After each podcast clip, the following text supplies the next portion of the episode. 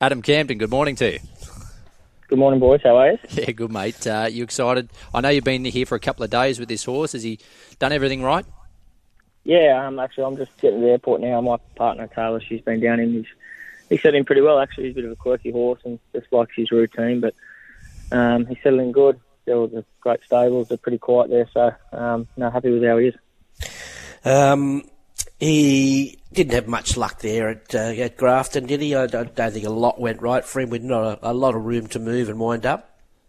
Yeah, correct, mate. Um, sort of, you know, watching the race and seeing where he was at the time, I was he's going to be pretty brilliant to have to win that. And um, I thought his efforts to run on the way he did was good. Uh, he's a horse that just needs room and getting the outside and um, let him rip. So unfortunately, it didn't plan out that day. But you know, nothing against Kyle. He rode the rode the race brilliantly, but it just um, on that horse you just can't sort of can't ride like that.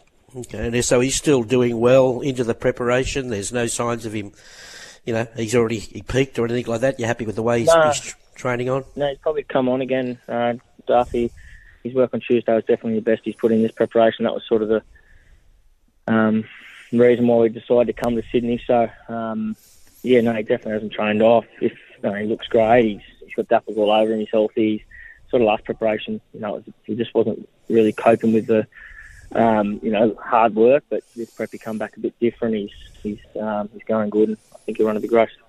He's a big horse. He's got the 60 kilos today. You know, horses have got to prove they can carry weight, but I think I don't think that's any issue. No, it shouldn't be. Um, you know, I think he. It's, it's obviously always. I'm not a big fan of horse with big weights. Um, would have been good if still still had his one and a half, but that's not the case. So um, I think you know if you can just be held up, held up, they go fast, have one last crack at them.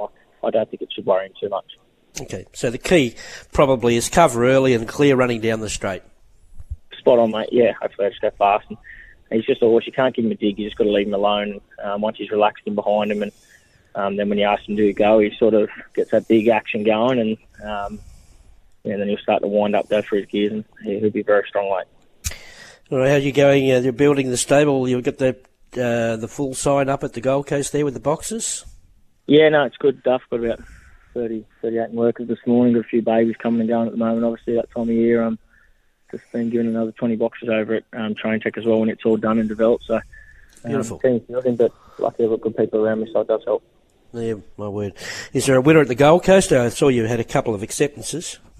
Uh, he's a hot foot, actually. He's a nice horse. He's just, it's all pretty new to him at the moment, but up to 1900, should run a race. Um, Marley Doon, she's been knocking on the door to win one for a while now, but she's just struggling a bit. But hopefully, if they go 100 mile an hour, she'll have the last crack at them. Um, circling in town at Eagle Farm, he's probably he could run a cheeky race at big odds. He's um, he's been working well and doing everything right. Um, gets up to a right distance now. I think he should run great. Beauty, I'll let you get on the plane and get to look after this horse today. Thanks, guys. Cheers.